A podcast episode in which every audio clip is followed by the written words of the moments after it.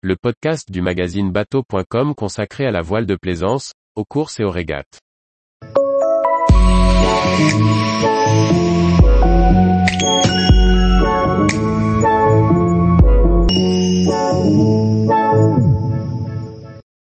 Cap COD 767, un dayboat qui s'affranchit des codes habituels.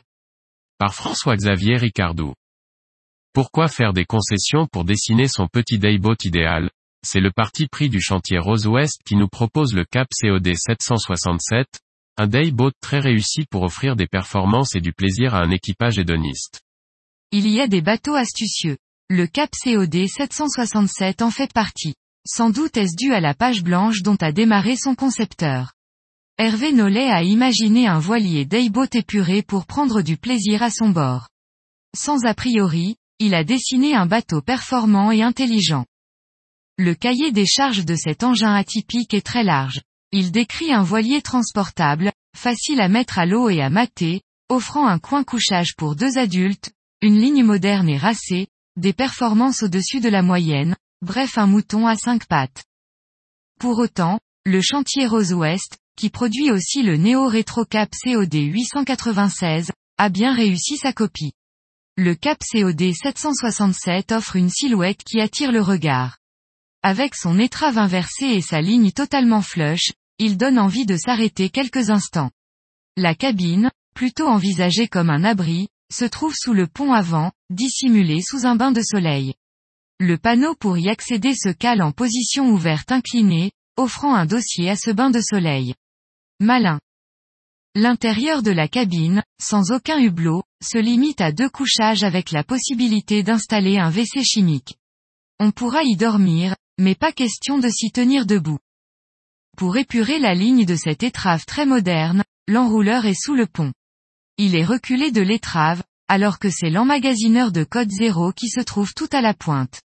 Les manœuvres de ce dernier, tout comme l'amure du spi asymétrique, reviennent sous le pont directement au pied de mât. C'est à ce pied de mât que se manœuvre le bateau, avec des coinceurs cachés derrière la baille à bout. C'est propre et malin, aucun cordage ne traîne dans le cockpit.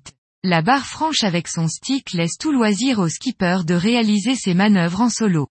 De chaque côté du cockpit, deux assises en coussin sont là pour agrémenter les navigations sur le Cap COD 767. Souvenez-vous que le plaisir de naviguer reste le concept numéro un de ce dayboat. Au mouillage, le fond de cockpit se relève pour offrir une véritable table pour l'équipage. En arrière, on trouve un coffre sur bâbord pour les parbattages et les amarres, alors qu'en symétrie le coffre tribord cache un moteur électrique qui sort de l'eau et se dissimule totalement quand on est sous voile, grâce à une chaise à la cinématique intelligente.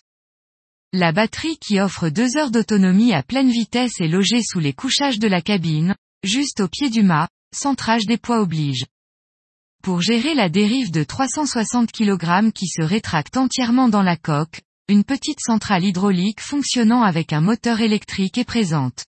La mise à l'eau est ainsi simplifiée, le voilier glisse depuis sa remorque directement dans l'eau et le matage se fait avec deux personnes. Nous avons découvert le Cap COD 767 dans sa version lounge, mais une version Performa est déjà prévue. Elle affichera un gain de poids de 180 kg, en supprimant la sellerie et le tech du pont, et surtout gagnera en performance en installant un mât carbone et un bout dehors qui porteront une surface de voilure plus importante. Ce voilier élégant et atypique est proposé à partir de 120 000 euros TTC, la version lounge de ce petit dayboat fabriqué à Bordeaux que nous avons pu découvrir étant affiché à 140 000 euros TTC. Tous les jours, retrouvez l'actualité nautique sur le site bateau.com. Et n'oubliez pas de laisser 5 étoiles sur votre logiciel de podcast.